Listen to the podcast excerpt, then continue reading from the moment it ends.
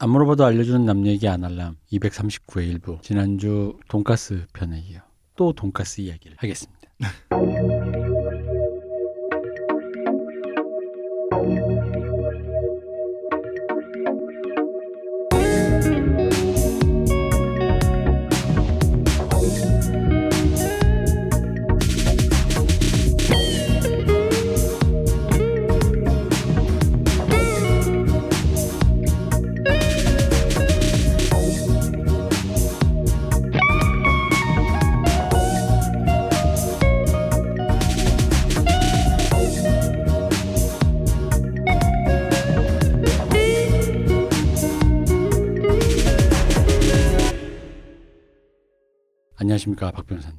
안녕하세요. 안녕하십니까 박 박사님. 안녕하십니까. 박 씨가 둘입니다. 자 바쁜 한 주 이번 주에 다사다난 했는데 저는 잘 몰랐어요. 사실 집에만 있어서 네. 다사다난 했고 그 댓글 누가 이런 말 남겨놨습니다. 저랑 박 박사가 르세라핌이라는 걸그룹을 쇼케이스를 보고 있지 않겠냐. 보고 후기를 남겨다. 그래서 이제 음, 전 아직 잘 모르겠다. 사실 아이브도 그랬고 잘 모르겠다. 그 카즈안가 그분 되게 멋진 것 같아요. 뭐 핫하더라고요. 네. 네, 네. 전 다른 사람 은 모르겠고 카즈안 많이 올라와서 네. 그럴 때마다 사쿠라가 슬퍼지는 거죠. 아니 사쿠라는 뭐 원래 사쿠라니까요. 사쿠라는 영원히 사쿠라니까. 그럼 여기서 앞 사쿠라와 뒤 사쿠라가 다른 사쿠라요?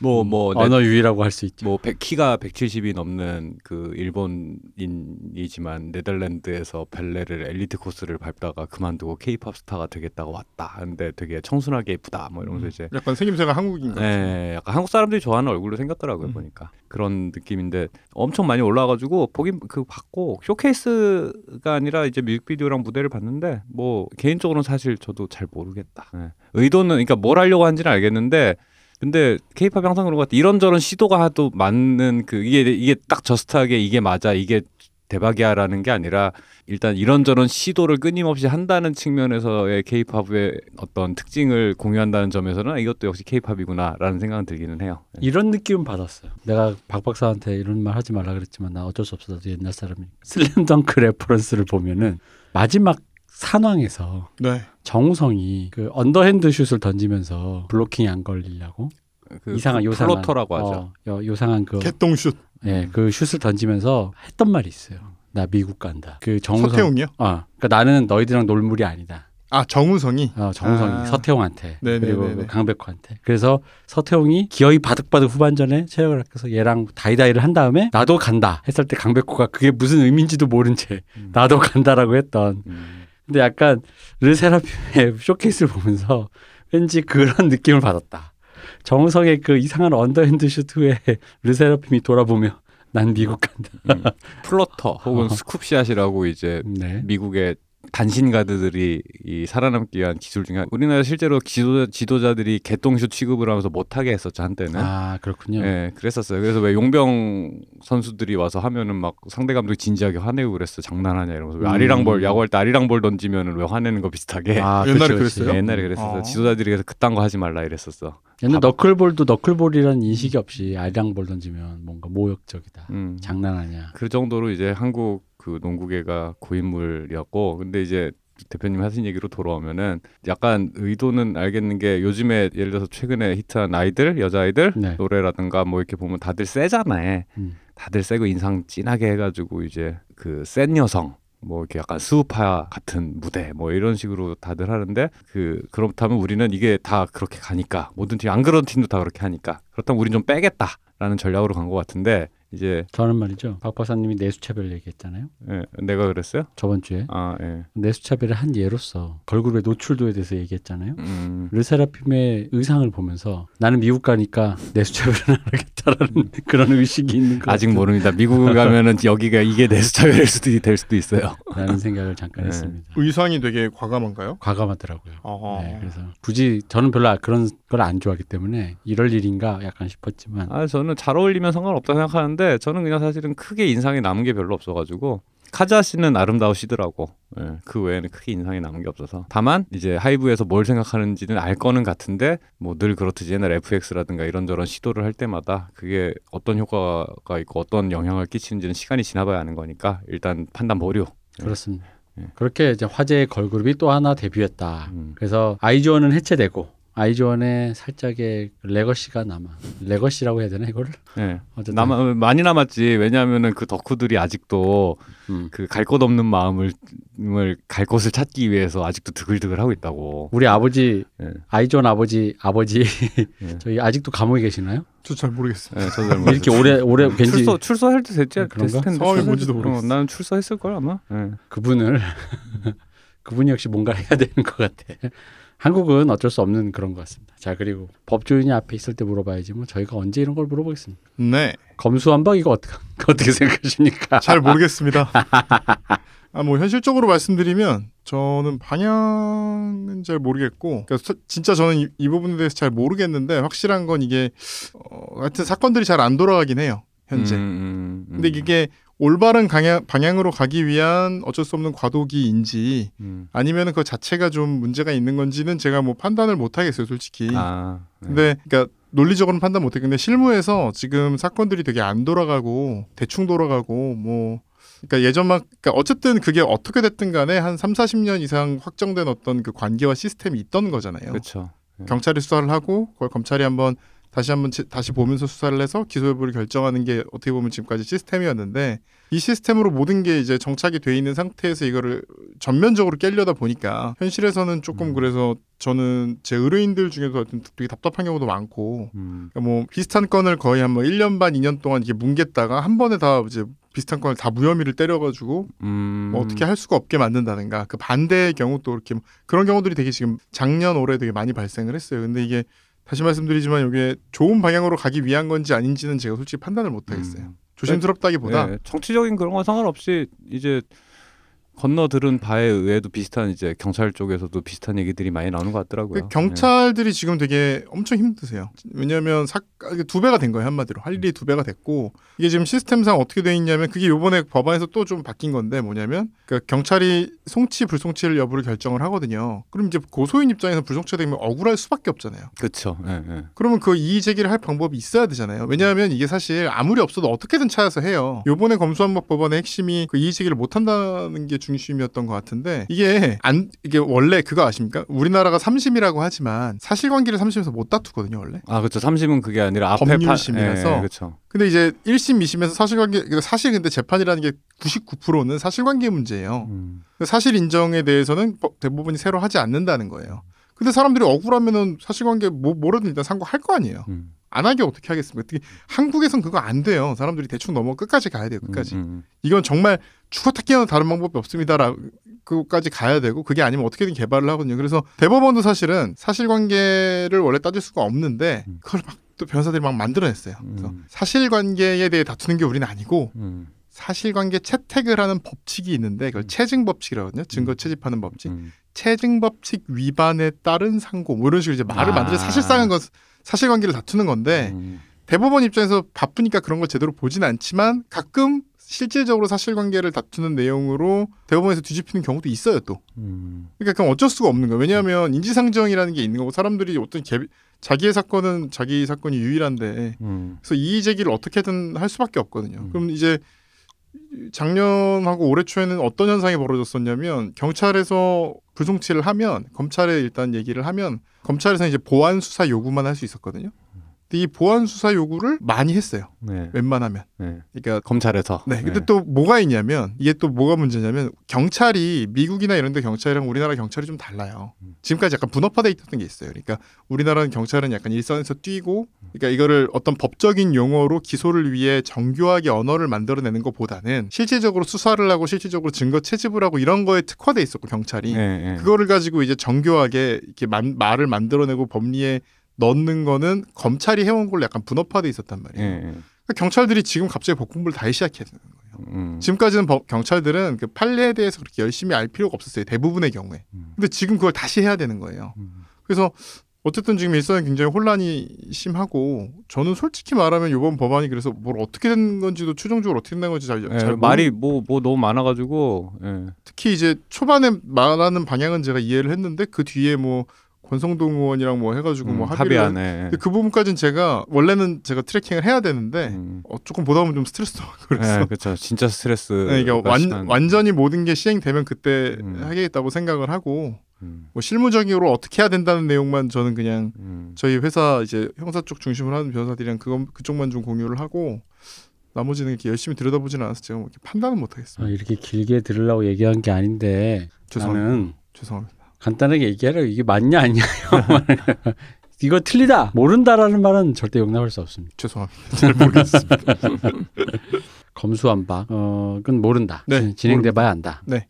알겠습니다. 뭐가 어떻게 됐든 저는 솔직히 약간 제도라는 게 한번 시행이 제대로 되면 음. 그 어떻게든 균형을 찾아가면서 그렇죠. 좀 네. 되는 부분도 있는 것 같아요. 네, 네. 근본적인 문제가 근본적인 문제로 마무리되는 경우도 있지만 음. 이게 또 어쩌면 균형을 잡는 부분도 있는 음. 거라서 저는 뭐 일선에서 일하는 변호사로서는 어떤 방향인지 보다 빨리 그게 확정이 돼서 좀 이렇게 자리를 잡았으면 좋겠습니다. 법을 사용하는 그 일반 이걸 뭐 소비자라고 해야 되나?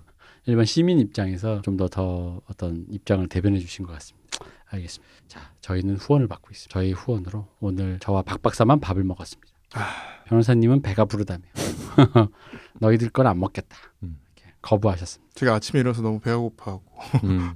저도 모르게 카레를 두 그릇 먹었더니 아, 음. 제가 Instant Pot이라는 물건을 샀거든요. 혹시 아십니까? 그게 뭐예요? Instant Pot이라는 물건이 있는데요. 그게 밥솥인데 음. 왜 밥솥으로 밥만 지는 게 아니라 요리도 하잖아요. 네, 네. 근데 이제 밥솥을 요리를 하면 다양한 문제가 있어요. 음. 왜냐하면 다음에 밥을 지었을 때 거기에 아, 그렇지 냄새가. 예. 난, 난다든가 음. 두 번째는 음. 세척이 약간 힘들 수 있어요. 밥솥은 원래 요리하라고 만든 물건이 아니다 보니까 그 윗부분 패킹 이런 데 이렇게 뭐가 잘 껴요. 근데 음. 밥이면 문제가 없어요. 근데 이제 뭐 양념 이런 건 문제가 끼거든요. 그래서 밥이 아닌 다른 요리를 위한 전기밥솥, 압력밥솥. 아 그런 게 있어요? 그런 게 있고? 어. 그 가격이 밥솥보다 훨씬 싸요. 음. 아, 그 옛날에 무슨 뭐지? 그 스, slow cooker. 네, 뭐 비슷해요. 그런 느낌? 거기서 이제 slow cooker도 하고 sous vide도 하고 뭐 요것도 음. 만들고 다 할 수 있습니다. 그래서 어. 그걸 제가 얼마 전에 지르고 요즘 미쳐가지고 막 전자제품들을 엄청, 엄청 지르고 있거든요. 그래서 그걸 지르고 나서 카레를 하는데 너무 행복해졌습니다. 그냥 재료를 듬성듬성 썰어 넣은 다음에 음. 그냥 버튼만 누르면 됩니다. 음. 볶을 필요 없고. 어쨌든 그래서 식사를 안 하셨다. 네, 그렇습니다. 자, 어쨌든 여러분의 후원이 저희 방송을 만드는데 많은 밑거름이 되고 있습니다. 감사합니다. 아 그리고 저 그 후원해 주시는 분들의 재밌는 말씀을 많이 남겨 주시는데 언제 한번 다시 또 시간 내서 소개, 소개를 해 드리도록 하겠습니다. 지난 시간 방송을 제가 들어보니까 그 유경탕수육 얘기를 잠깐 했더라고요. 네, 유경탕수육은 굉장히 유명한 브랜드로 제가 사진을 몇 개 갖고 나왔습니다. 이렇게 보시면 좋을 것 같고 이분이 만든 여러, 여러 가지 프랜차이즈 중에 저는 와그너 치킨만 알았는데 찾아보니까 사이버리아 PC방이 있더라고요. 오, 아 이번 프랜차이즈 어떤 그런 프랜차이즈 사기계의 어떤 대부. 아, 약간 이렇게 물가 상승률에 따라 거의 이렇게 사기 액수를 맞춰 가시면서 유경탕수육으로는 찾아보니까 뭐 어, 20억 정도밖에 안, 못 땡기셨는데 99년 사이버리아 PC방에서 300억 배 돌리셨죠. 아, 그렇지. 그럴 만하지. 사이버리아. 가- 없는 데가 없었는데 진짜. 음 맞아요. 그러니까 어떻게 보면 그 프랜차이즈를 만들고 홍보하는데 굉장한 뛰어난 역량이 있으신 분인데 300억 가지고 이제 이분의 이제 역량이 끝난 건 좀 아쉽다. 좀 아쉬, 아쉬움. 더 사기를 쳐야 된다는 게 아니라 launching을 하는 재주잖아요. 어떻게 보면. 네, 네. 그러니까 비즈니스 감각이 있는 거라는 소리잖아요. 어 그렇죠. 네. 딱 일단 저는 유경 탕수육이란 이게 되게 획기적이라고 생각했거든요. 이 광고를 잘 보시면 뭐냐면 이게 애초에 우리가 지금 알고 있는 이 프랜차이즈 시스템을 거의 다 얘기를 하고 있어요. 이 지금 광고 보면 소비자를 위한 광고가 아니라 그 프랜차이즈 가게를 여는 사람한테 가맹점. 가맹점. 음, 그리고 뭐라고 광고하냐면 이 얘기 많이 들으셨잖아요. 특별한 기술 없이도 소자본으로 고소득을 올릴 수 있다. 많이 들으셨잖아요. 어. 아, 이건 지금도 고정 문구 아니에요? 그 프랜차이즈 홍보하는? 그러니까 이분이 네. 아마 개발하신 것 같아요. 아, 개발 그, 뭐 내지는 그, 그 rhetoric 자체를 어, 대중화시킨 건 이분인 것 같아요. 왜냐하면 이 전에는 하다못해 후라이드 치킨만 해도 이렇게 쉽지 않았어요. 유경탕 수육만. 왜냐하면 치킨 아시겠지만 치킨을 냉동으로 파는 곳은 없습니다. 우리 지금 체인점 중에 치킨 냉동으로 팔진 않아요. 음. 생닭이 오고 염지된 생닭이 오죠. 염지된 생닭을 이제 양념에 버무려서 튀기는데 이 지금 유경탕 수육은 진짜로 냉동 탕수육 그 자체를 끓는 기름에 도수만 맞춰서 넣었다 빼기만 하면 되는 거거든요. 그러니까 어떻게 보면 진짜로 뭐 특별한 경험이나 기술이 없어도 할 수 있는 거죠. 그러니까 치킨보다도 훨씬 더 쉬운 이런 시스템을 생각하고 해서 사람들한테 팔았다는 것 자체가 어떻게 보면 대단한 거고 그 어떤 뭐 아이템 선정이 되게 대단한 거죠. 그럼 그분이 땡겼다라는 건 배임했다, 횡령?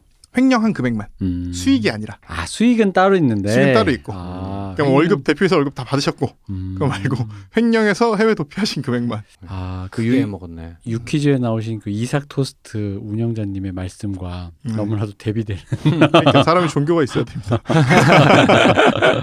뭔가 이렇게 이럴 이러기야라는 느낌이네요. 아, 예. 진짜. 그래서 어떻게 보면 굉장히 대단한 분인데 참 뭐 어쨌든 이 아이템 선정이 대단하다는 건 탕수육이 그만큼 고급 음식이었다는 것인데 음. 그걸 6천 원에 판다는 그러니까 지난번에 얘기를 드렸지만 그 모든 이 식재료 조건은 변화를 해요. 식재료 조건은 뭐 기름 가격이 싸지고 뭐 고기 가격이 싸지고 이런 식으로 뭐 비싸지기도 하고 싸지기도 하고 식재료는 항상 이 변화를 하는데 문화적인 거는 조금 더 늦게까지 갑니다. 그래서 지금 돈가스도 사실 오늘 얘기의 어떤 중심인데 기사 식당 돈가스나 뭐 김밥 천국 돈가스나 이런 돈가스의 발전상의 핵심은 뭐냐면 이미 어떤 경제적 토대에서는 싼 음식이 됐는데 문화적으로는 그 전 세대에 굉장히 비싼 고급 음식이라는 인식이 남아 있는 거예요. 그리고 그게 꽤 시간이 가는 겁니다. 그래서 기사 식당에서 그렇게까지 또 사람들이 돈가스를 좋아했던 이유가 사실 그 뭐 뒤에서 또 말씀드리겠습니다만 거의 기사 식당 업계를 평정하거든요. 돈가스가 그 이유가 가격은 국밥이랑 비슷한데 이거는 서- 내 생각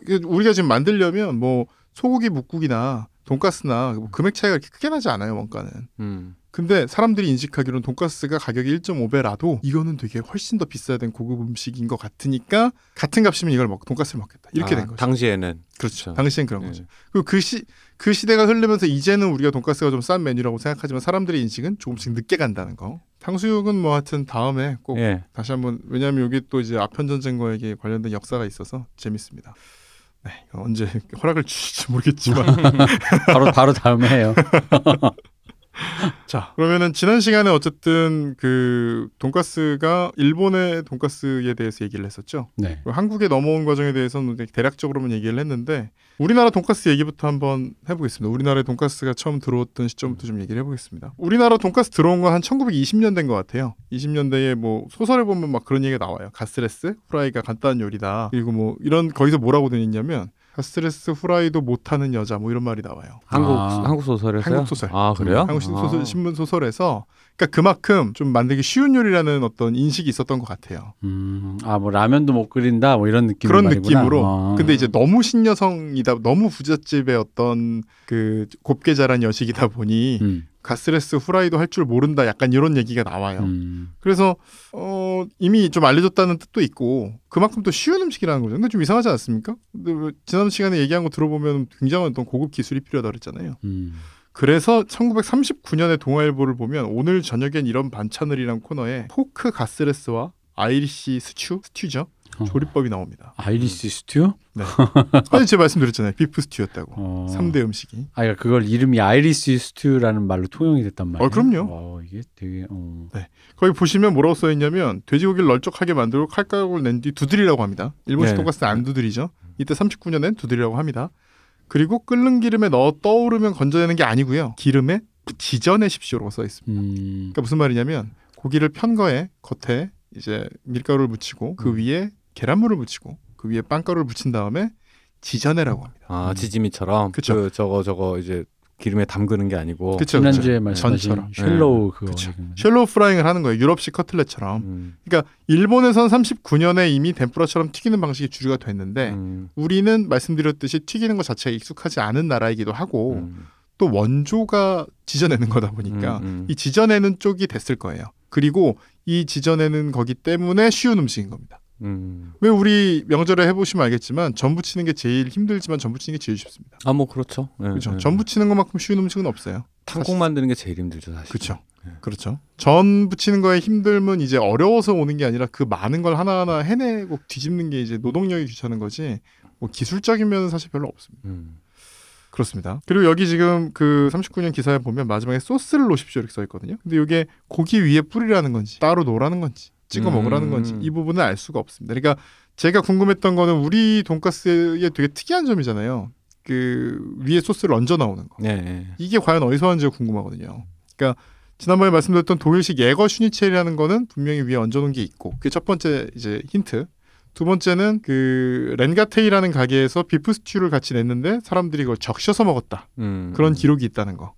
근데 어디서 하는지 좀 결론부터 말씀드리면 좀 명확하진 않아요. 명확하진 않는데 왜냐하면 자료에서 좀 확인이 안 되는 부분이 있어서 좀 명확하지가 않습니다. 다만 다만 이 가스레스는 당시까지만 해도 가게에서 파는 음식이 아니었던 걸로 보입니다. 음. 어 그래요? 외식 음식이 아니에요? 외식 음식이 아니었던 걸로 보입니다. 음. 음. 왜냐하면 이 기사들을 보면 식당에서 가스레스 사 먹었단 말이 안 나와요. 음. 그리고 어떻게 해 먹냐에 대한 얘기만 있어요.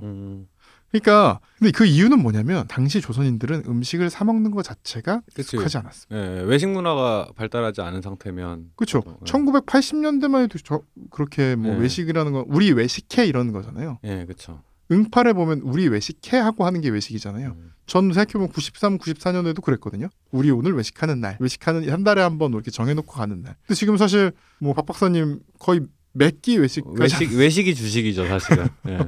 외식 아니면 배달식이잖아요. 어릴 때 외식이라고 하면은 진짜 뭐 목욕탕 갔다 왔다가 일요일 후에 아버지랑 짜장면 먹는다 이게 되게 큰 외식이 그렇죠. 큰 이벤트. 음. 생일날 생일날 그쵸. 먹는 거 뭐 이런 게 진짜 큰 외식. 그렇죠. 그 드라마 빠친코를 보시면 음. 제가 감동했던 그 고백 장면에서 그, 그 그게 외식 그러니까 그 우동집 간 거. 우동집 간 거. 아, 아, 아. 거기서 그 주인공이 외식 거 처음 온 거잖아요. 음, 음, 그래가지고 돈을 주고 밥을 사 먹는 거 자체가. 예. 그 이런데 처음 오는데 와 정말 신기하다고 하니까 그러니까 이제 그게 우리 보기에는 되게 허름하지만 나름 그 목사님이 그래도 외식이라는 어떤 좀 격식 있는 곳에 가서 청원을 하기 위해 세팅을 한 거다 음. 그런 느낌이 좀 나네요. 그래서 조선 시대를 생각해 보면 식당이라는 개념 자체가 사실은 거의 없었다고 봐야 돼요. 음. 식당이라는 게 없어요. 주막. 음. 추막은 근데 여관 겸 휴게소 겸 주모 한상 내어서 술집 겸 이 모든 역할을 하는 거예요. 다만 요걸 생각하셔야 됩니다. 술은 모든 집에서 만들지 않아요. 술을 만드는 집은 굉장히 제한적이에요. 음. 그래서 술을 만드는 곳에 양조장에 가서 술을 떠와서 집에서 먹기도 그렇죠. 하지만 예. 술집은 있었습니다. 근데 주막. 음식점은 없었어요. 음. 그러니까 식당이 식당만을 하는 그런 식당이 있는 게 아니라 예. 주막이라고 하면은 술도 팔고 거기에 숙박업소도 겸하고 네. 음식도 팔고 이 모든 역할을 하는 그러니까 지금으로 따지면 뭐 일종의 호텔이죠. 예. 예. 그런 곳은 있는 거예요. 왜냐하면 과거 시험 보러 가려면 예전에 뭐 대구에서 서울로 이제 한양으로 과거 시험을 보러 가잖아요. 네. 그러면은 거의 한 20일 걸어가야 돼요. 그렇지. 예. 20일 걸어가는 동안에 이 사람들이 자는 곳이에요. 그리고 과거 시험 보는 인원은 우리 생각보다 되게 많았고 예, 예. 그 사람들이 다 대부분 걸어갔어요. 음. 대부분 걸어갔고 뭐 양반이든 쌍놈이든 대부분 걷든 가마를 탔든 지금 뭐말 타고 가고 이런 사람들은 흔하지 않았어요. 왜냐하면 조선의 길이라는 게 말을 타고 쭉 갈 수 있게 그렇게 돼 있지가 않았어요. 산을 음. 넘어야 돼 기본적으로. 아 그렇죠. 예. 그리고 일부러 약간 그런 도로를 잘 안 만들어 놓은 부분도 사실 있어요. 이제 외적의 침입을 막고 뭐 여러 가지 이유로. 그렇기 때문에 대부분 걸어가고 뭐 그래서 집신 뭐 20개 30개씩 달고 걸어가는 게 되게 당연했기 때문에 그때 밤에 자는 곳이 주먹인 거죠. 그렇죠? 이 외식이라는 게 그 일제 강점기 때 외식 문화라는 게 생겨나는데요. 그때 이제 중심에 있던 게 일단 제일 중요한 게 아, 제일 첫 번째로 나온 게 청요리집이에요. 음. 청요리집은 우리나라 청요리는 그러니까 중국 음식은 우리나라에서 할 수 없는 음식인 거예요. 집에서 할 수 없는 음식. 음. 음. 왜냐? 강한 불이 필요하니까. 그렇지. 음. 우리나라는 지난 시간에 설명했고 뭐 그 믹스커피 때도 설명드렸지만 은근한 불. 예. 그렇죠. 강한 불이 없거든. 음. 근데 청요리는 강한 불이 있고 음. 다량의 기름을 쓰고 이런 음식으로 나온 거예요. 음. 그래서 그리고 또 독한 술을 팔고 그래서 이 청요리집을 중심으로 이제 왜냐하면 집에서는 절대 대체할 수가 없으니까 이 가스레스 같은 경우 집에서 해 먹을 수가 있는 음식이잖아요. 음. 근데 이건 해 먹을 수 없는 음식을 파는 청요리집이 등장을 했고 두 번째는 전통적으로 있었던 요정. 근데 요정이 약간 일본식으로 좀 더 커진 거죠. 예전에 있었던 이제 기생들이 나오는 그런 수준을 넘어서서 요리집으로 기능하게 됩니다. 그 왜 일본 같은 경우 요정을 얘기할 때 음식점으로서의 정체성이 더 커요. 예, 그 요즘에 나름 유튜브에서 핫한 오사카 사는 사람들 음. 그래가지고 왜 오사카에서 부동산업 하는 분들이 하는 유튜브가 있는데 음. 거기 보면은 요정 그 조회수 되게 높은 것 중에 요정 소개하는 영상이 있어요. 그 갔더니 진짜 그냥 요리가 코스로 계속 나오는 곳이시더라고요. 그냥 음. 그들이 생각하는 요정이라는 게 원래 그런 것 같더라고 보니까. 요리 정식 어, 어, 그렇지, 그렇지. 그래서 이게 음. 있어요. 그러니까 예를 들어 지금 오사카에 굉장히 큰 사창가가 있어요. 음. 토비타 신치라고. 음, 음. 근데 거기도 그 공식적으로는 요리 조합 게 있어요. 아, 그 가게들 하나 하나가 음. 요리 조합을 만들어. 그러니까 거기는 그냥 정식으로 사실은 요리를 팔지도 않는데. 일반 음식점 그러니까 일반 음식점인데, 그러니까 옛날 뭐 말하는 우리나라 때 방석집 같은 곳인데, 우리도 일반 음식점이잖아요. 그렇죠. 근데 우리가 요리로서의 정체성이 없잖아요. 요리 조합을 만들지는 않잖아요. 그죠?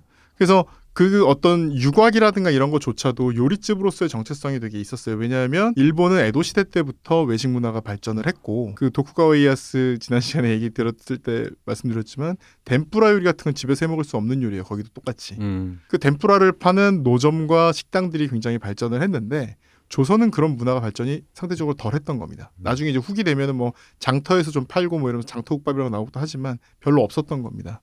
그래서 요정이 음식집으로서 좀 이렇게 영향력 그리고 이제 주로 이제 그때 나, 말 나오는 것들이 황실에서 일했던 사람들이 나와서 뭐 음식을 한다 음. 이런 식으로 홍보를 많이 했어요. 아, 그 지금도 청와대 출신. 주방장.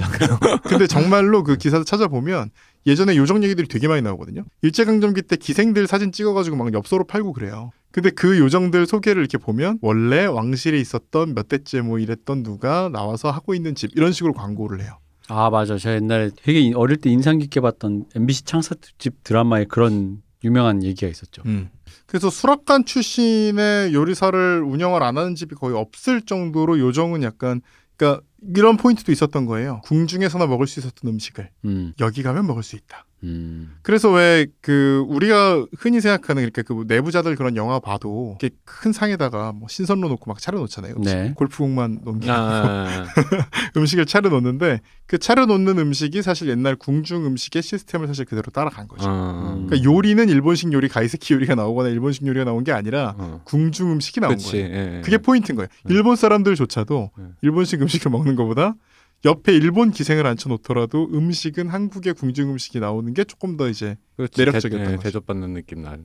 그래서 왜 그 옛날에 뭐 그 저 설민석이었나 뭐 저, 설민석이었던 것 같아요. 네. 근데 그런 사람들이 왜 그 뭐 독립 삼일운동 독립선서 낭독을 태화관이란 요정에서 했다. 음. 네, 그래서 네. 뭐 룸사롱에서 한 거다 이런 식으로 얘기를 하는데 그런 그렇게 해서 되게 이렇게 뭐 문제가 됐던 적이 있었죠. 근데 네. 그렇게 보기 어려운 게 당시에 여러 사람들이 모일 수 있는 큰 규모의 요리집이라는 건 대부분 청요리집 아니 요리집이 아니라 여러 사람들이 모일 수 있는 어떤 큰 규모의 장소라는 것 자체가 음. 요정 아니면 청요리집이었습니다. 그렇죠. 요즘으로 지금 뭐 무슨 그랜드 볼룸이라든가 막 그런 그런 행사장? 그렇죠. 예. 뭐, 그 뭐- 오- 보통 대학교 MT, OT에서 주로 많이 하는 그, 그 하- 대학교 앞에 중국 요리집에 있는 그긴 아, 방, 거의 연애- 그 연- 느낌이라기보다는 네? 지금도 약간 남아 있는 거죠. 그게. 그런 거. 어. 근데 이제 지금 어, 박 박사님 말씀하신 것처럼 실제로는 진짜 그랜드 볼룸에도 가까웠던 거예요. 음. 그래서 뭐 서울역 그릴 이런 데서 주로 행사가 많이 이루어지고 근데 더 많이 이루어진 건 요정 아니면 요정 아니면 청요리집이에요.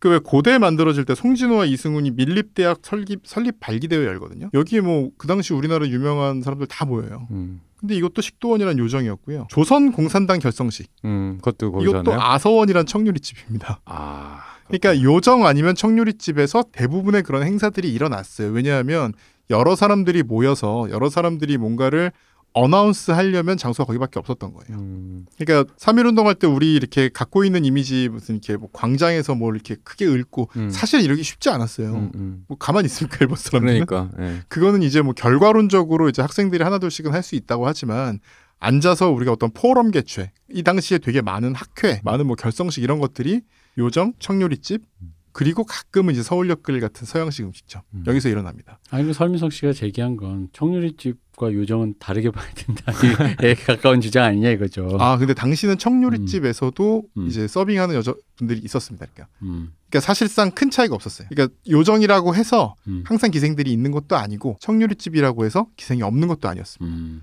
사실상 그 이 당시의 음식점들은 요 요런 종류의 음식점들은 서양식이라고 하더라도 이런 식 요런 음식점들은 뭐 술을 따라주고 이런 사람의 존재가 거의 이렇게 약간 가능한 거였습니다. 어떤 음. 요리집이든. 음. 그래서 그것만 보고 얘기할 수는 없어요. 그래서 33인 여기도 좀 재밌는 behind story가 많은데 이게 결국 이완용 소유 건물이었던 거잖아요. 예, 예, 예. 그래서 이제 이완용이 굉- 굉장히 그것 때문에 좀 이렇게 옥- 옥고는 아니지만 어, 고생을 곤란- 하고 뭐 곤란을 곤란해지고. 뭐 이런 어. 일이 있었는데 예, 예. 그래서 왜또 3.1운동 얘기할 때 흔히 얘기하는 게 이완용이 애초에 삼- 그 얘기도 있거든요. 3.1운동 하기 전에 이완용한테 가서 음. 하라 그랬어요. 네. 그게 손병이었나? 손병이 직접 찾아가서. 3.1운동 너도 민족, 민족 대표로 들어와라. 그러니까 음. 이완용이 깜짝 놀라서 뭔 소리를 하는 거냐 지금 지금 독립운동이 나 같은 애들 몰아내려고 하는 건데 뭔 네, 소리냐 그러니까 네.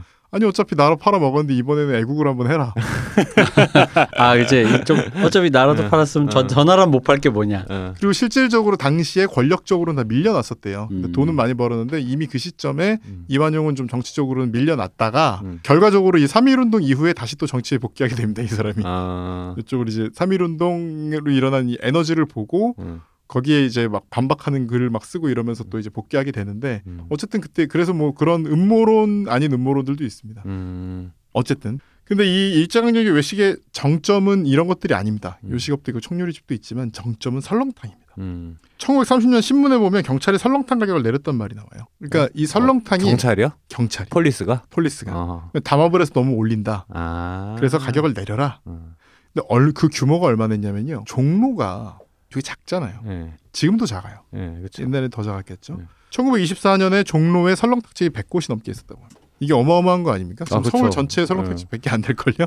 그러니까 사실상 당시에 외식업, 패스트푸드 그리고 이때 자전거로 배달도 했대요. 배달업 이 모든 역할들을 설렁탕이 이제 감당을 한 거죠. 음. 그리고 이제 이 뒤를 따라 나오는 게 뭐 냉면이라든가 이렇게 따라 나오는데 어쨌든 그 설렁탕의 지위를 위협을 하지 못합니다. 어, 그 냉면을 배달했더라고 평양냉면을. 음. 그쵸. 음. 그 평양냉면 배달하시는 분의 최고 기록이 자전거를 타고 배달했는데 음. 여든 여덟 그릇인가. 여든 여덟이요? 목 목에 이렇게 나무 판때기 그 여든 여덟 그릇 쌓아 올려서 지고 자전거도 아니고. 자전거를 타고 아, 그게 기록이 있대요. 와. 80 때 어쨌든 그 그릇, 음. 그릇을 랩도 없고. 그러겠죠. 어, 당신의 배- 랩- 배달의 민족이네 진짜. 진- 그러니까 아, 그분 아. 얘기를 딱 듣고 나서 네. 이 진짜 그러니까 이쯤 되면 이건 배달이 국기야. 어, 대단하네, 진짜. 네. 한두 그릇이 아니라. 그 왜 저기 식객 그 만화에서도 음. 그이 왕년에 그 냉면 드림팀이 다시 뭉쳐갖고 뭐 이렇게 싸우는 뭐 그런 얘기 있거든. 음. 드림팀 다시 뭉쳐서 음. 이제 그 식객 식객에 나오는 악역과 이제 냉면 대결을 하는 얘기 있는데 거기서 보면 면 뽑은 사람, 국물 뽑은 사람, 음. 그 다음이 배달하고 서빙한 사람이에요. 음, 그것 정도로. 중요한 지위였어요. 음. 배달 아. 음식이었어요. 하지만 설렁탕을 위협할 수는 없었어요. 설렁탕. 그죠. 설렁탕은 그 근대까지도 굉장히 많은 그거 같은 그 종로에서 충무로에 이어지는 그, 그 길에 있는 설렁탕들이 중에 이제 영화계에서도 유명한 설렁탕들이 몇 개 있어요. 음. 지금은 이제 영화 걔가 말로만 충무로지 충무로에 영화사는 없잖아요. 음. 근데 이제 그 옛날에 이제 충무로에 진짜 영화사들이 많았던 시절에 그 되게 유명한 그 이름을 까먹은 그 가게가 있습니다. 영화인들이 가는. 음. 거기는 가면 대부분 공짜였어요. 일단 어. 무료 급식 소. 왜냐면 거기에 배우나 좀 돈 있는 있잖아요. 셀럽이 돈을 그냥 거기다 투척해놓고 가는 거예요. 아. 오면 영화인들이 먹게 해라. 그래서 이 오늘 먹은 것까지는 누구 신성일이 내고 갔다. 아. 엄앵란이 또 백그릇 어치를 뭐 해고 갔다. 뭐 이런 식으로 해서 영화인들이 가서 먹었다 그러더라고요. 엄앵란 씨가 그때 이제 돈을 많이 쓰여서 유경탕수육 광고 나중에 하시고 그런 거. 아 그런 음. 거군요.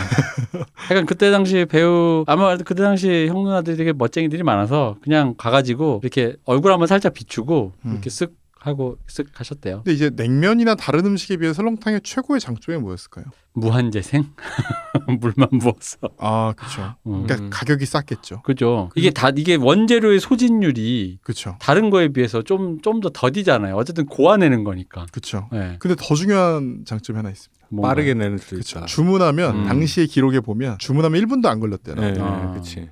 그러니까 모든 걸 다 세팅을 해서 나오는데 지금도 생각해봐도 우리 모든 음식 중에 제일 빨리 먹을 수 있는 게 국밥이잖아요. 그렇지. 그렇죠. 그래서 계속 끓이고 있는 거니까. 거기다가 그 뜨거운 걸 빨리 먹기 위해서 토렴이라는 걸 음. 그렇죠. 개발해냈지. 토렴은 그 전부터 있었어. 그래요. 토렴은 그 정확히 말하면 토렴은 조선 시대에도 다 있던 방식입니다. 이게 그- 뭐냐면요. 음. 이 토렴은 왜 생긴 거냐? 그건 좀 딴 얘기지만 어쨌든 옛날에 주막 같은 데서 밥은 보온할 방법이 없어요. 음. 국은 계속 끓이면 돼요. 음. 계속 끓이고 물을 더하고 그럼 점점 진국이 되지 계속 그 온돌에 있는 가마솥에서 계속 끓인다고 하더라도 이게 나쁠 게 없어요. 근데 밥은 그렇게 하면 바로 다 이제 굳어버려요. 먹을 수가 없어요. 음. 그러니까 밥은 한국이든 일본이든 중국이든 밥은 다 되면 다 떠냅니다. 네. 그래서 아랫목에 넣고 이불 밑에.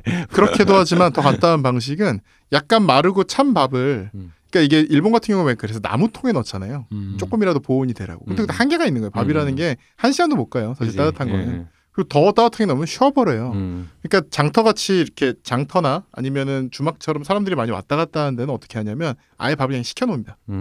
음. 그다음에 그 식은 밥을 따뜻한 국물에 넣어가지고 몇 번을 데워. 근데 한 번 그냥 밥에다가 국물 이렇게 넣으면 어떻게 되냐면 제대로 불질 않아요 밥이. 음. 그래서 몇 번을 왔다 갔다 한 겁니다. 불리려고. 음. 그걸 토렴이에요. 그래서 어떻게 보면 굉장히 옛날부터 또 온돌 문화에 음. 의해서 있었던 게 토렴입니다. 그렇군요. 근데 이후에는 어쨌든 그래가지고 그것 때문에 빨리 그 밥을 좀 빨리 먹을 수 있으니까 왜냐면 우리 그때는 이제 뜨거운 그 뭐야 그 양은 공깃밥이 이제 있을 음. 때 시절이니까 바로 넣으면 너무 뜨거워. 그럴 수 있죠. 음.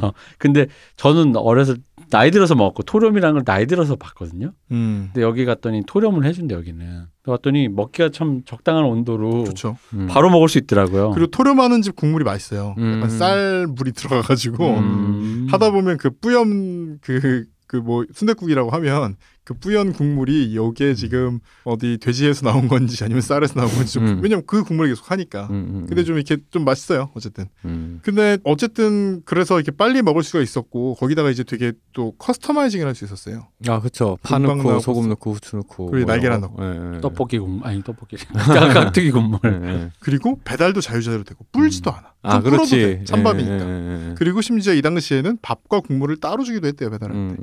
그러니까 그건 문제가 없는 거예요. 음, 정말 문제가 없는 거예요. 집에서 그냥 냄비에 데펴 먹어도 되고. 음. 그래서 젊은 사람들한테 선풍적인 인기를 또 끕니다. 그러니까 남녀노소한테 다 인기를 끄는데 음. 젊은이들이 당시에 모던보이 모던거리예요. 음. 굉장히 우리 생각엔 모던보이 모던거리 갖춰 입으면 외식을 하러 양식당 가야 됐을 것 같은데 음. 갖춰 입고 설렁탕을 먹으러 거예요. 아그 갭이 힙스터의 기본이죠.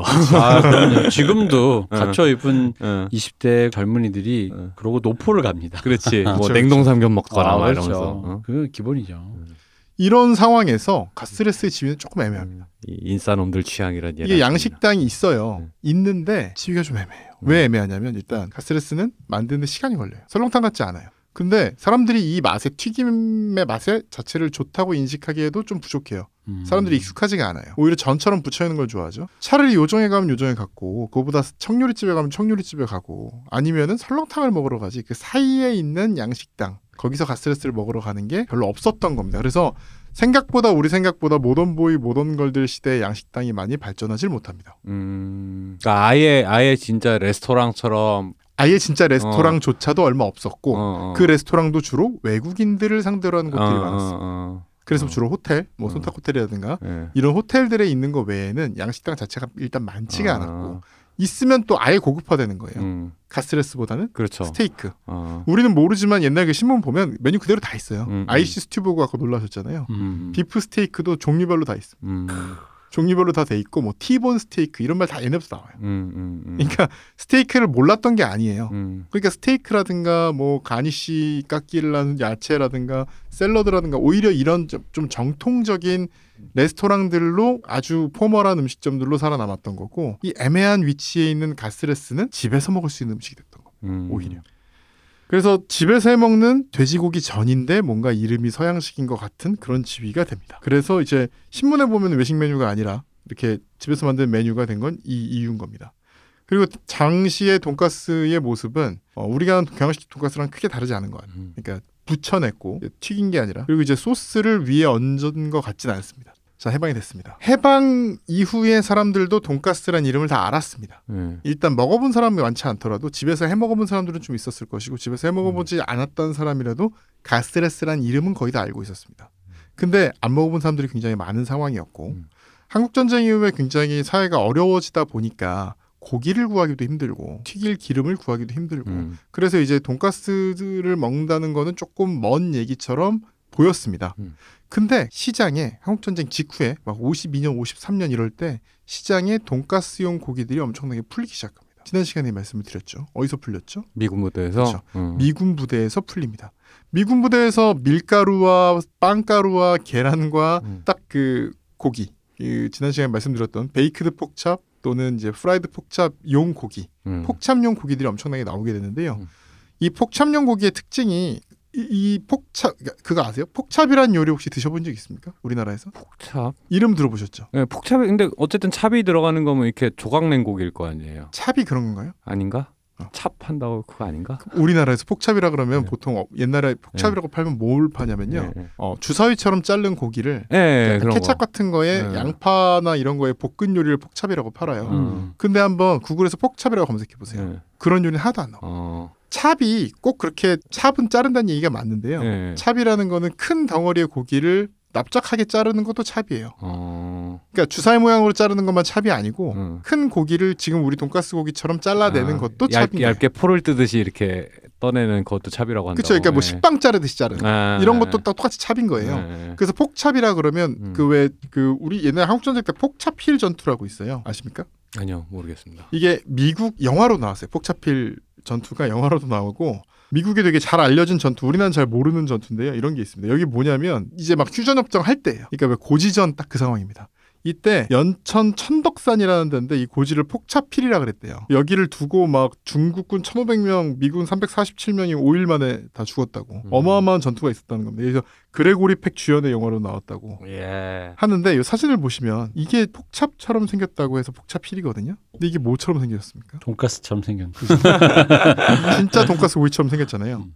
그러니까 이거를 폭차필이라고 했다는 거는 우리가 아는 그 약간 주사위 모양의 고기랑은 정말 아무 상관도 없는 모양이잖아요. 아, 흔히 말하는 미국 그러니까 미국뿐이 아니라 요리로 말하는 폭찹이라는 건 우리가 말하는 돈가스 고기처럼 잘라낸 고기를 얘기합니다. 음. 그리고 이거를 스테이크처럼 먹는 게 더 일반적이에요. 음. 일반적으로 pork chop이라고 하면 이걸 그냥 스테이크처럼 구워 먹는 거고 음. 이거를 이제 양념을 끼얹기도 하고 근데 이제 baked 또는 프라이드 그래서 이렇게 음. 튀기기도 하는 겁니다. 이 fried pork chop이란 요리 자체가 미국의 당시 굉장히 일반적인 요리 중에 하나였는데 미군에서 공급하려면 그러니까 군대에서 공급하려면 이걸 가장 빠르고 좋은 quality로 공급하려면 튀겨서 하는 게 좋습니다. 음. 그렇잖아요. 지난 시간에 말씀드렸지만 기름 요리, 튀긴 요리의 제일 장점은 빨리 할 수 있다. 음. 그리고 상하지 않으니까 상대적으로 체할 가능성이 좀 적다. 음. 음. 그리고 또 아 지난 시간에 좀 얘기를 안 했던 건데 구이는 있잖아요. 네. 삼겹살을 구워요. 네. 한 시간 뒤에 먹으면 맛있습니까? 맛없죠. 다 식고. 그 다음 날 먹으면 어때요? 음. 다음 날 먹으면 그냥 기름 굳어가지고 그냥 거의 말라서 맛이 예, 없게 예, 되죠. 예. 튀김은 한 어. 시간 뒤에 튀김을 먹는 거. 튀김은 다음 날 먹어도 맛있죠. 그렇죠. 다음 날 음. 먹어도 물론 이제 처음 먹었을 때만은 못하지만 예, 예. 먹을만 합니다. 그 치킨은 다음 날 아침에 먹는 식은 치킨이 또 나름의 또 맛이. 근데 삼겹살은 전날 구워 먹고 다음 날 아침에 먹으면은 그래서 음식물 쓰레기지 버려야지. 다 버리거나 아니면 예. 라면에 집어넣고 그러잖아요. 그래서 그렇게 해서 미군의 공급을 많이 폭찹을 했던 고기들이 흘러나오고 음. 이것들이 이제 경양식집을 형성합니다. 경양식집 얘기를 할 때 제가 그 얘기했던 대표님 한국인의 맛 그 책에도 그렇고 음. 많은 책에서 뭐라고 나오냐면 일본의 화양식집이 우리나라에서 화라는 말을 빼고 경양식이라고 이름을 바꾼 거라고 얘기해요. 음. 일본의 화양식이라는 게 뭐 오므라이스, 돈가스 이런 것들처럼 서양 요리를 가져서 일본식으로 만든 걸 화양식이라고 하거든요. 그 화를 이제 야마토 와. 그 화를 일본을 화식 변기 이런 식으로 이렇게 쓰잖아요. 음. 그래서 이 화 양식이라고 썼던 걸 원래 우리나라에 그런 가게들이 많았는데 음. 일본을 상징하는 글자를 빼고 그 일본을 상징하는 화라는 글자를 약간 비하의 의미로 가벼울 경을 써서 아. 경양식으로 이름을 바꿨다 이런 얘기들이 있어요. 아 썰이죠. 그런 썰들이 되게 네. 당연한 것처럼 써 있어요. 아. 근데 이건 진짜 완전 뇌피셜이에요. 음. 왜냐하면 그 근거가 전혀 없어요. 그러니까 일단 너무 끼워 맞추기 느낌이 좀 있는데. 그 화, 일본을 가볍게 얘기하려고 경양식이라고 할 것 같으면 자기 가게 이름에 누가 나쁜 글자를 넣겠어요? 음. 생각해봐도 나 별로 부정적인 이미지를 그러니까 이게 장사라는 사람이 어, 누가 그런 말을? 막말로 얘기하면은 중국인이 싫다고 중국 요리 장사하면서 짱깨집이라고 이름을 간판을 달았다는 소리인데 그렇죠. 어 그건 좀 말이 안 되는 것 같은데. 뭐 그런 가게도 하나쯤 있을 어, 수도 예, 있지만 있을 수도 있지. 본것 같아. 예, 예. 그러니까 이거는 그러니까 그런 게 전혀 아니고 또 당시에 경양식집 광고나 뭐 이름들을 보잖아요. 음. 그러면 이름에 일본식 내지는 일본에서 갖고 왔던 그 영국식, 유럽식의 이름이 하나도 없습니다. 음, 제 지미 사롱 음, 이게 엄청나게 유명한 경양식집이에요. 음, 음. 한 체인점도 있고 명동에 있었던 되게 유명한 경양식집인데 경양신문사 옆이라고 써 있네요. 어쨌든 여기 경양식집이라는 건 대놓고 어떤 가게였냐면 어, 우리가 흔히 우리가 아는 그런 레스토랑 같은 가격 가게들은 레스토랑이라고 부르거나 그릴이라고 불렀습니다. 레스토랑은 고기 중심이면 그릴. 그 서울역 그릴이라 그래서 왜 그 우리나라 최초의 레스토랑이라고도 하고 우리나라 최초의 돈가스 파는 곳이라고도 하는 곳 있잖아요.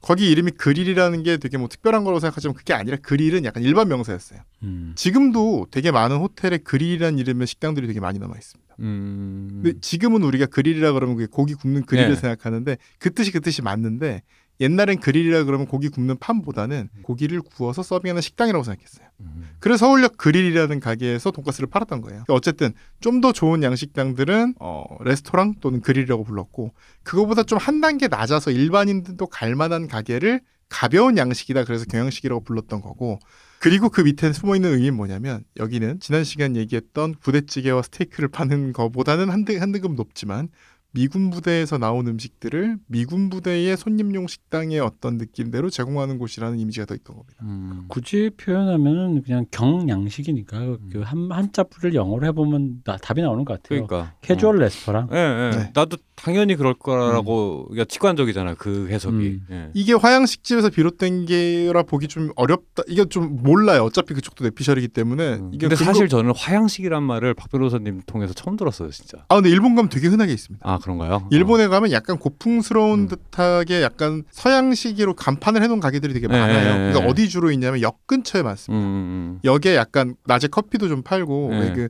저희가 지금 앉아 있는 의자 비슷한 게 생긴 옛날 좀 오래돼 음. 보이는 그러니까 의자. 이게 어 뭐지 데니스라던가 아, 그런 예, 느낌. 예, 근데 그거보단 조금 더 고풍스러운 느낌. 느낌. 예, 예, 일본에 되게 많아요. 예, 그러니까 맞아요. 패밀리 레스토랑 말고. 예, 패밀리 레스토랑하고 미묘하게 다른데 오므라이스도 있고 그렇죠. 예, 예. 그게 어디 나오냐면 그 저 아다치미츠루 만화 그러니까 어 파르페 먹고 네, 낮에는 그런 거 팔고 예. 아그 카페에서 아. 밥하는 카페 옛날 그리고 카페. 나폴리탄 스파게티 음. 팔고 예, 나폴리탄 그래. 거기 보면 화양식 카페라고 돼 있는 데도 많이 있는데 음. 나폴 아, 카페라고 돼 있는 데도 많이 있는데 경양 아, 화양식이라고 돼 있는 집도 되게 많습니다. 그 제가 2018년에 나고야를 갔다가 그 혼자서 그런 식당을 일부러 들어가서 먹었었거든요 밥을.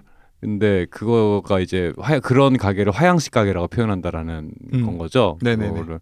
그러니까 어릴 때 그런 풍의 가게들을 오히려 그러니까 말씀대로 캐주얼 레스토랑보다는 좀 더 생활감이 있는 이라고 해야 되나? 약간 그, 그러니까 어쨌든 그 화양식 집의 컨셉이나 경양식 집의 컨셉이 비슷했던 건 맞아요. 예, 예. 그렇지만 아까 말한 것처럼 화양식 집이 많았는데 그게 경양식 집으로 바뀌었다. 이거는 좀 근거가 음. 없다는 거고 또 두 번째로는 한국은 일본을 싫어한 것도 있지만 음. 기본적으로 일본이 힙하지 않다고 생각한 거예요. 음, 음. 미군 부대 들어와 있는 이 미군 부대의 문화가 미국의 문화가 음. 일본의 문화보다 훨씬 더 멋지고 유행에 따라야 되는 그러니까 어떤 더 멋진 문화라고 생각을 했고 음, 그래서 음. 그게 더 유행이 된 겁니다. 음. 그러니까 설령 거기 주방장들 중에 상당수는 진짜로 한국에 있었던 화양식집에서 일한 분들이 있을 수도 있어요. 음, 하지만 이 사람들이 더 이상 그 일본식의 이미지를 팔지 않았던 겁니다. 음. 그죠. 음. 일부러라도 미국인 척을 했던 거예요. 아 일본에 저도 그런 거기 가보고 싶어서 음. 우리 사실 일본 만화나 영화 보면 그런데 가보고 싶잖아요. 그러니까 음. 일종의 우리가 생각하는 일본의 노포인 거지. 그렇죠. 그래서 가보고 싶잖아요. 그래가지고 저도 일본 갔을 때 그 중고책 서점이 제일 많은 일본 도쿄에 제일 유명한 그 진보초 거리에 가서 음. 거기 60년 된 데가 있어요. 거기가 카페랑 경양식 집이랑 따로 운영을 해요. 음, 그래서 그런 1, 2 집들도 이런. 식으로 해서. 네. 그래서 이제 카페에 갔죠. 배가 불러서 사보우루가 아마 이름이 사보우루. 음, 갔는데 담배 피고 막 그런 분위기야. 아 여기 역시 일본에 우리가 알고 있던 그 노포의 그 카페 여기 거기구나! 이랬는데 우- 내가 외국인이란 걸 직감한 알바가 바로 혐한을 혐한을 하듯이 먹고 빨리 나가라는 듯이 아니 커피라는 건 다 먹으면 나가는 게 아니잖아 커피숍이라는. 카, 그렇죠, 카페가. 그렇죠.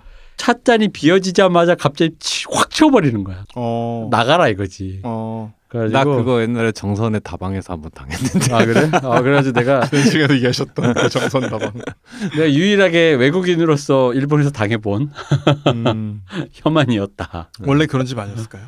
몰라요. 다른 아 근데 다른? 그 사보루가 워낙 유명해서 가신 분들이 많아요. 그래서 블로그 보면은 대부분 나 나갔지 않아. 근데 내가 뭔가 어그로를 끌어. 어그로를 끌었던 거지. 음, 나 나는 그 나고야 갔을 때 그 가게에 이제 시간이 떠가지고 앉아서 하는데 그냥 진짜로 그 와다치 만화에서 나오던 그런 느낌으로 앉아서 근데 그 풍경이 진짜로 일본 안 바뀐다라는 게 음. 40년 그 40년 됐잖아 사실 30년도 아니 40년 만화 아니에요 이게 그렇죠. 네, 80년대부터. 근데 그 그림이 진짜 그냥 그대로 박제가 돼 있는 거에 약간 이제 그 이치도한 더 아다치미츠로와 함께한 시대이셔 뭐 진짜 이상하죠. 저희 네. 90년대 음. 그러니까 90년대 한국 그 영상을 보면 되게 당황스러워요. 그냥 감각적으로는 지금이랑 비슷했을 것 같은데 막상 보면 엄청 다르잖아요. 아 그렇죠. 예. 근데 일본은 지금이나 90년대나 사실상 뭐 풍경의 차이가 크게 없죠. 네, 맞아요. 그 요번에 빠친코도 보면은 일본 장면들 그 과거로 세팅해서 찍었잖아요. 네네네. 근데 사실상 걔들 예를 우리나라에서 80년대 찍으려면 세트로 가야 되거든. 음. 근데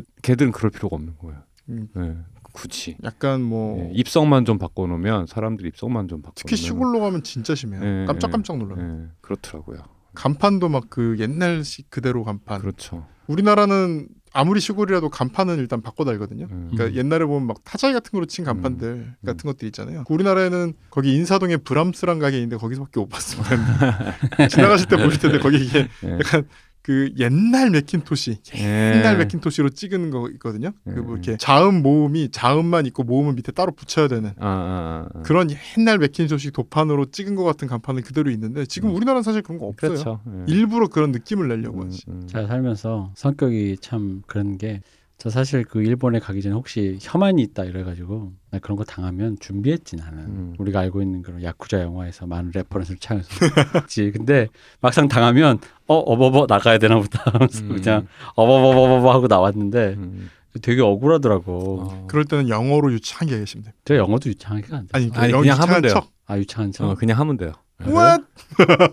What 이거 네, 진짜로 엄청 당황해요. 어. 나는 그런 건 당해본 적이 없고 없어가지고 일본 사람처럼 생겨서 그렇어. 아, 아, 저 오다기리 조시잖아요. 아하 그렇구나. 아, 아니야 티모시 살라면 아, 외국인처럼 아, 생겼어 아 맞네. 맞네. 어쨌든 간에 한국인 네. 같이 생기진 않았기 아, 때문에 맞네, 맞네. 그렇습니다. 그렇구만 아 저도 모르던 저의 특징을 제가 잠시 잊고 있었습니다. 네. 오다기리 조가 맞네.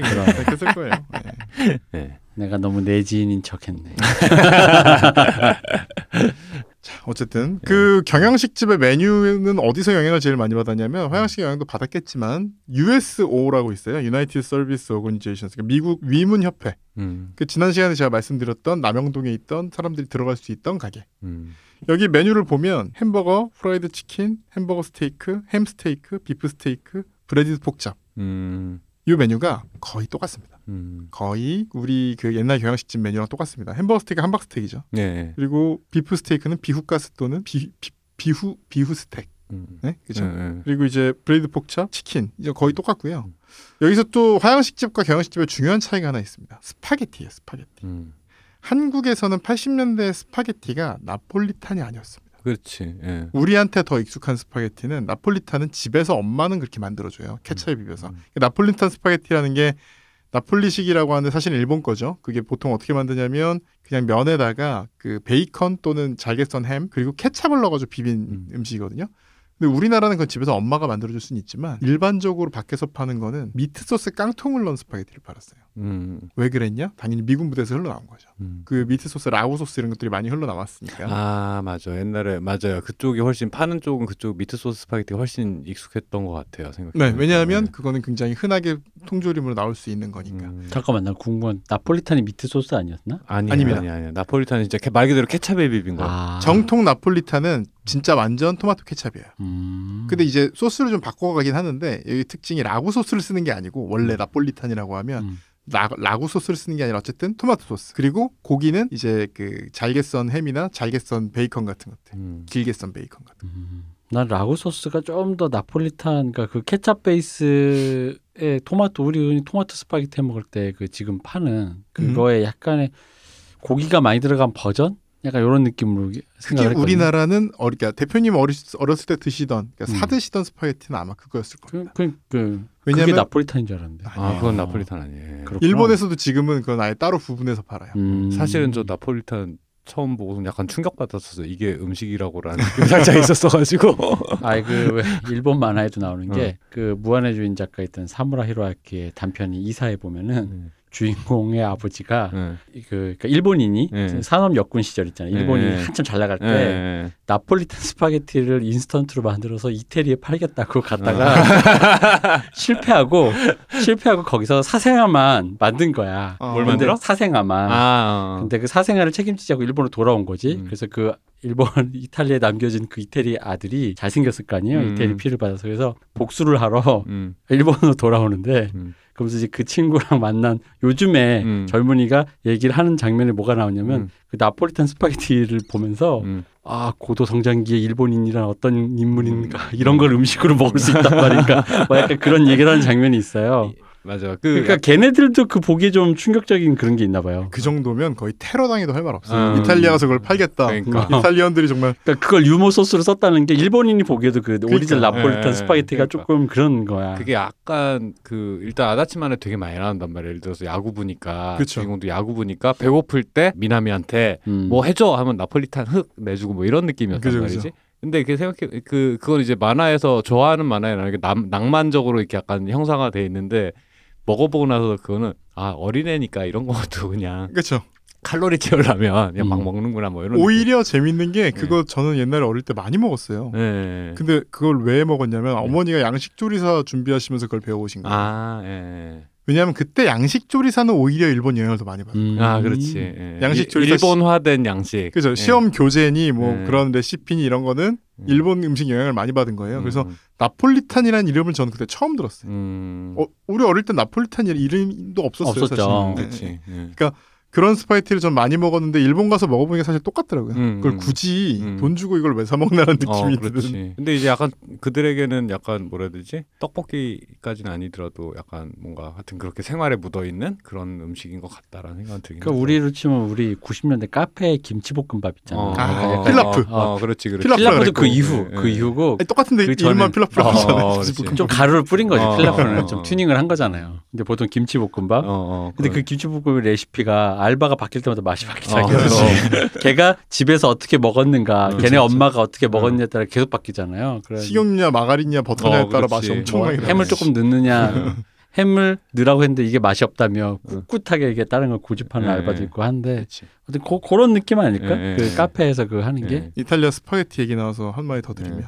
저희 돈가스 비슷하게 미국 문화에서 영향을 받은 음식 중에 하나가 또 있습니다. 이탈리아 이탈리아 음식 중에 이탈리아 음식 중에요? 네. 음. 이탈리아에서도 미군의 영향을 많이 받았습니다. 이탈리아가 미국 음식에 의- 미군에 의해서 만들어진 음식이 하나 있습니다. 뭘까요? 유명한 음식. 유명한 음식. 유명한-? 피자 이런 거 말고 이탈리아 음식. 이탈리아 음식 우리가 피자랑 저기 뭐야 피자, 스파게- 파스타. 파스타 이거밖에 뭐 모르잖아. 어떤 파스타? 커피. 아, 파스타? 어떤 파스타일까요? 아 어떤 파스타? 까르보나라? 맞습니다. 아 진짜요? 네, 스파게티 까르보나. 아 그렇지 오리지널 까르보나랑 우리가 알고 있는 까르보나라 아니 아니잖아. 오리지널 까르보나라가 그래?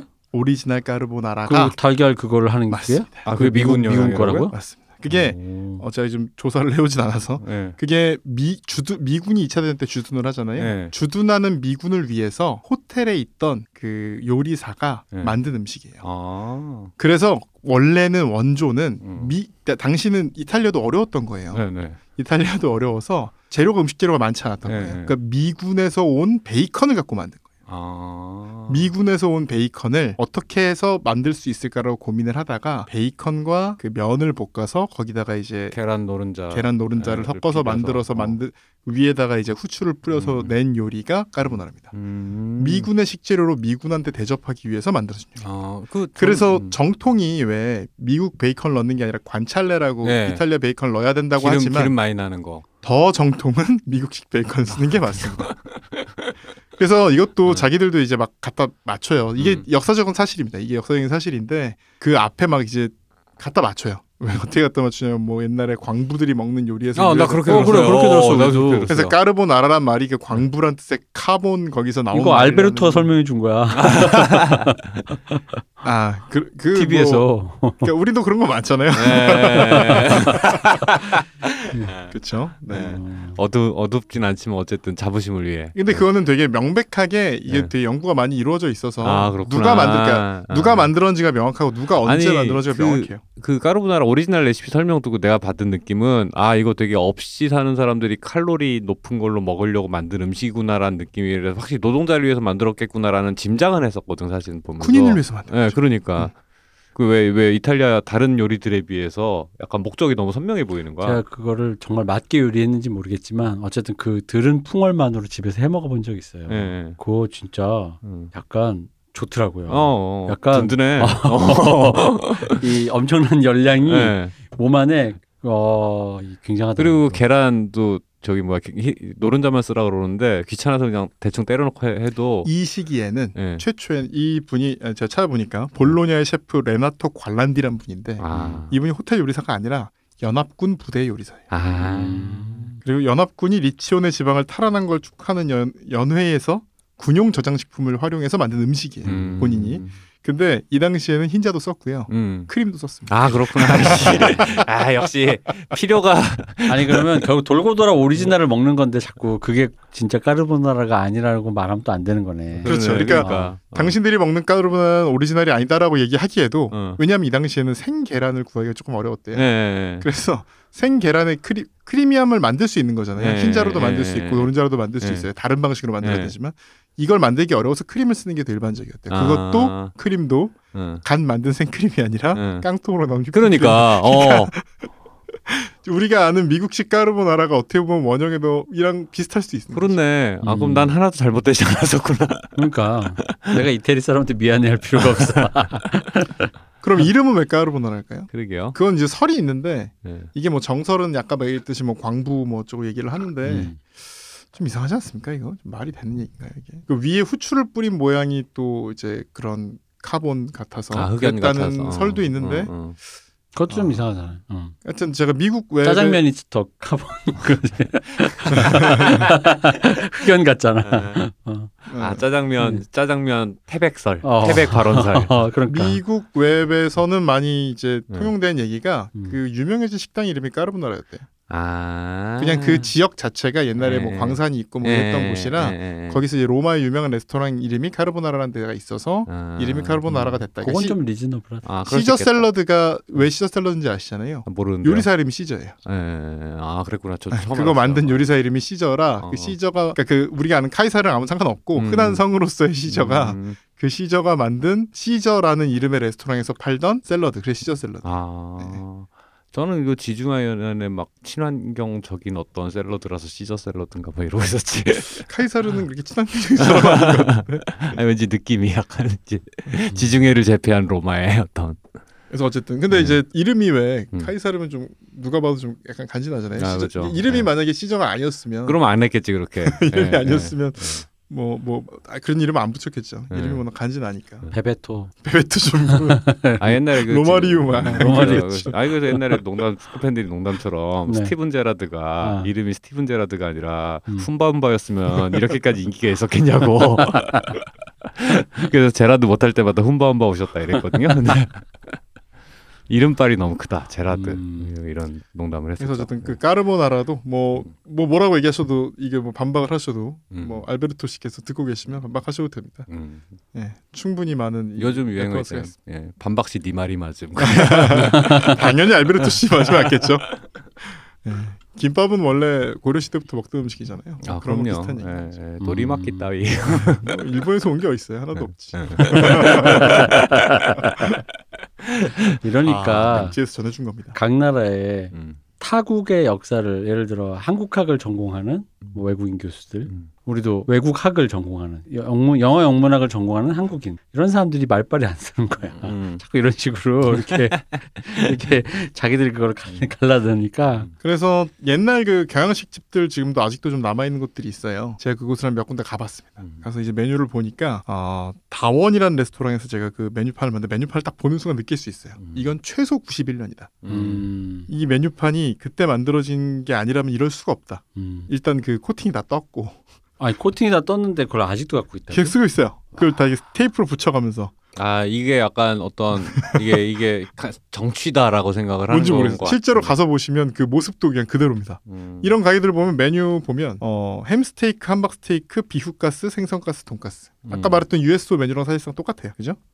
그리고 이제 한국의 특징은 이탈리안 스파게티 그리고 오므라이스 김치볶음밥이 꼭 또 나오죠. 아 그렇지 아. 김치볶음밥은 음, 그렇지 음, 국룰이지. 예. 그렇죠. 그리고 이제 그 이게 등촌동 다원이었고요. 이게 제가 또 갔던 게 춘천의 함지 레스토랑 여기 가면 안심 스테이크, 뉴욕 스테이크, pepper 스테이크, 새우 후라이, 어, 비후가스 함박 스테이크, 폭차, pork chop이 있네요. 음. 어쨌든 이런 음식들을 팝니다. 그래서 그 여기 메뉴판 옆에 보면 금일은 볶음밥은 만들 수 없습니다. 누가 아. 볶음밥 뭐 어쨌든 뭐 이런 거 할거예요 예. 어쨌든 그래서 일본의 화양식의 영향을 받은 건 맞겠지만 미국의 영향을 더 많이 받은 것도 사실이고 그 다음에 다 떠나서 그게 설령 일본의 영향을 받았다 한들 당시 사람들에겐 미국 문화의 일부로 인식이 됐던 거고요. 그래서 그걸 가지고 꼭 뭐 그것 때문에 근대가 꼬였다거나 이렇게 말하기는 좀 애매한 것 같고 어쨌든 한국 사람들이 무엇을 hip하고 무엇을 멋지다고 보고 무엇을 좀 따라야 되는 문화로 받느냐를 설명해 주는 것 중에 하나인 것 같습니다. 아니 근데 한국인이 유행이 새로 들어오면 유행을 바꾼다의 느낌도 아니고 그냥 그 유행을 네이티브로 갑자기 원래 했던 거라고 생각을 하면서 이전 걸 까먹는 것 같거든요. 나는 그렇게 생각해. 그러다 보니까 일본식에서 미국식으로 바꾼 게 아니라 너무 자연스럽게 그냥 이제 미국식인 거야 이제 미군 들어와서. 음. 그게 또 그래서 음. 음식이 자꾸 바뀌어요. 그래서 그- 제가 그러니까. 얘기하고 싶은 게 저는 이 경양식 돈가스를 진짜 좋아해요. 예, 예, 경양식 돈가스의 핵심은 고기가 얇대 기사 식당 돈가스만큼 얇진 않아요. 음, 그거보다 음. 조금 두껍고 음. 그 다음에 튀김옷이 되게 얇아요. 음. 빵가루도 되게 얇아요. 예, 예. 근데 이 돈가스를 파는 곳이 없어요. 아, 요즘엔 진짜로 거의 없. 왜냐하면 옛날에 그때 경양식으로 유명했던 집들 있잖아요. 음. 다 일본식으로 큰 빵가루 씁니다. 음, 음. 그게 그냥 맛있다고 한 게 알려지고 자기도 모르게 그냥 바뀐 거예요. 그죠? 음, 음, 그냥 음. 돈가스는 자연스럽게 일본 음식인 거고 음, 음. 일본식 돈가스를 보니 아 이게 더 맛있겠다 싶어서 은근슬쩍 바꾸는 거예요 음, 사람. 음, 음, 음. 그리고 그게 뭐 어디서부터 왔는지 별로 개의치 않아. 어. 남이 그냥 너 그 일본식 아 그렇구나. 그럼 일본식 돈가스 음. 간판도 그렇게 써 그냥. 그런 거 죠. 그래서 원조라고 얘기를 하는데 음. 구체적으로 뭐가 어떻게 원조인지에 대해서는 조금 그렇게 열심히 이렇게 집착하지 않아요 사실. 음, 음. 음. 저 그냥 필요하고 그때 그때 유행이고 이게 맛있는 것 같으면 그냥 음. 그렇게 하는 거지. 그럼 예, 맞아요. 예. 그래놓고 그전 거를 또 까먹어. 예. 싹 까먹고 음. 그래놓고 이제 기억이 왜곡되면서 아 나 이거 옛날부터 이렇게 했어 어. 이렇게 얘기를 하는 한 거야. 10년 후 지나면은 우리 마치 처음부터 그렇게 했던 것처럼 이제 또 어. 기억을 스스로 또 그렇게 그렇게 하겠죠. 그래서 이제 뭐 냉면이라든가 이런 거 원조를 찾는 게 진짜 의미가 예, 없어요. 예, 냉면 진짜. 스스로 자기가 뭐가 그좀 이따 제가 남산 돈가스 얘기도 할 네. 거겠지만 뭐가 스스로 원조고 어떻게 시작됐다는 거를 제대로 기억을 못 해요 스스로 아무도. 음, 음, 음. 음, 음. 이게 왜 어느 집 가나 다 원조라고 하는 게 음. 거짓말하는 게 아니에요. 음, 진짜로 그렇게 생각하시는 경우도 많이 있어요. 음, 물론 이제 애매한 경우도 많죠. 장충동 족발 같은 경우 음, 세 집이 같이 받아고 같이 팔던 사람들이 각기 가게를 만들어서 음, 원조가 세 집인 거거든요. 음. 장충동 족발은. 음, 근데 그렇게 뭐 그다음에 뭐 저 함흥냉면 같은 경우도 함흥냉면이란 말을 만든 사람이 따로 있고 음식을 거기서 만들어 판 사람이 따로 있고 음. 홍어 가자 뭐 처음에 가자미를 가오리로 바꾼 사람 가오리를 홍어로 바꾼 사람이 다 음. 따로 있어서 근데 이게 다 수렴 진화가 돼서 사실상 맛은 다 똑같거든요. 아 그렇죠. 예. 그럼 뭘 원조로 원조라고 말하냐가 애매한. 그 속초에서 제가 2000년대 초반에 속초 가서 함흥냉면을 처음 먹었을 때 그때 인상적이었던 게 설탕을 뿌려 먹었거든요. 어, 그죠, 그건 원래 예, 집 예. 정통은 근- 다. 음. 아 그렇죠. 그게 그죠. 맞는 거죠. 그게 네. 그게 맞는 거죠. 그게 근데 맞아요, 서울에는 근데. 설탕 있는 집이 없는 거야. 아니 아니, 오장동은 아니요. 다 있어요. 오장동 가면 있어요? 오리지널 아. 오장동에는 다 설탕을 뿌려요. 아, 오장동에. 세 집이 있거든요. 예. 오장동 함흥냉면, 음. 흥남집. 음. 신창면 이렇게 세 집이 있는데 아. 셋다 그 다대기, 예, 예. 설탕, 식초, 겨자 다 있어요. 아 그렇구나. 테이블. 내가 함흥냉면을 서울에서 먹을 생각을 아예 안 해서 참기름을 올리냐 안 올리냐가 예. 일단 그게 이제 진짜 그죠. 맛집이냐 예. 아니냐의 음. 차이죠. 왜냐하면 네. 참기름이 비싸니까 음. 이걸 올려 올리면 이 집은 이제 어떤 맛에 자부심이 있는 거야. 음. 니들이 좀 해먹어라 이거고 안 올리면 이제 저희 냉면 매니아이신 이북에서 오신 저희 어머니의 뇌피셜이 음. 참기름이 올라가 있는 집이 음. 진짜 집이다. 음. 그 흥남집 같은 경우는 애초에 딱 받아서 보면 참기름이 흥건하게 나와요. 음. 밑에 이렇게 뭐 국물 같은 게 있는데 이게 먹으면 국물이 아니라 기름이에요. 아 그렇구나. 아. 여기도 정치적 논쟁이 엄청나죠. 음. 이그 세 집을 가지고 아, 각자의 논쟁이 있습니다. 나의 최애는 어디냐 하면서 싸웁니다. 어디십니까? 저요? 네. 저요. 전 저희 어머니와 함께 반평생 외길 흥남집 외길이지. 그렇죠. 어르신들은 흥남집. 음. 저희 집이 외길이죠. 어떤 그 정통 함흥 집안 아니겠습니까? 정통 남, 남 남쪽 사 여주 사람으로서 아니 쌀밥이나 먹으러 저희 집안 친척분들도 다다 음. 흥남집만 다니셨어요. 내가 왜 마르크스 방송을 하는지 알아? 아 이게 다 문제가 있어 보면 북에서 이거 왔기 안 되겠네, 때문이야. 이거. 어. 그러면 결국은 대표님도 알고 보면 여진족 출신이었을 확률이 아 꽤- 그럼 아이 그런 보니 느낌이 좀- 예. 그래요. 뭐 어쨌든 저희 아, 어, 아버님은 또 남쪽 사람이라 음. 내가 이뤄냈다 내가 아, 남북의 평화를 이뤄냈다. 평화가 맞, 맞나요? 평화로우세요? 저희 어머니 아버지 평화로웠습니다. 어쨌든 저희도 흥남집만 가는데 제가 나중에 오장동 함흥냉집 가보니까 생각보다 맛있더라고요. 음. 비슷한데 조금 다른 게 흥남집은 흥남집은 좀 만들어져 나와요. 음. 그리고 오장동 함흥냉면은 그냥 나오는 대로 먹으면 되게 심심한데 음, 좀 음. 이렇게 소스를 더 사람들이 많이 이렇게 음. 적극적으로 스스로 커스터마이징을 하는 느낌이 있더라고요. 음. 이게 만들어 먹을 줄 모르면 그 새 집을 아무데나 가도 오장동도 만들어 나오는 게 최근이 그래요. 아, 어릴, 그래요? 어릴 때는 좀 더 그건 덜 만들어져 있었어요. 아. 다대기. 만들어 먹을 줄 모르면 가면은 진짜 맛없어요. 흥남집이 근데 아니 그러니까 그새 어디든. 오장동 아, 어디든. 냉면. 어르신들 가면 일단 기본적으로 어, 나오는 거다 커스터마이징. 다 그냥 어. 그래서 어렸을 때 아직도 기억나는 게 저희 아버지는 경상도 사람이니까 좋아하지도 않는데 가- 만들어 먹을 줄도 모르니까 맛이 없는 거야. 근데 음.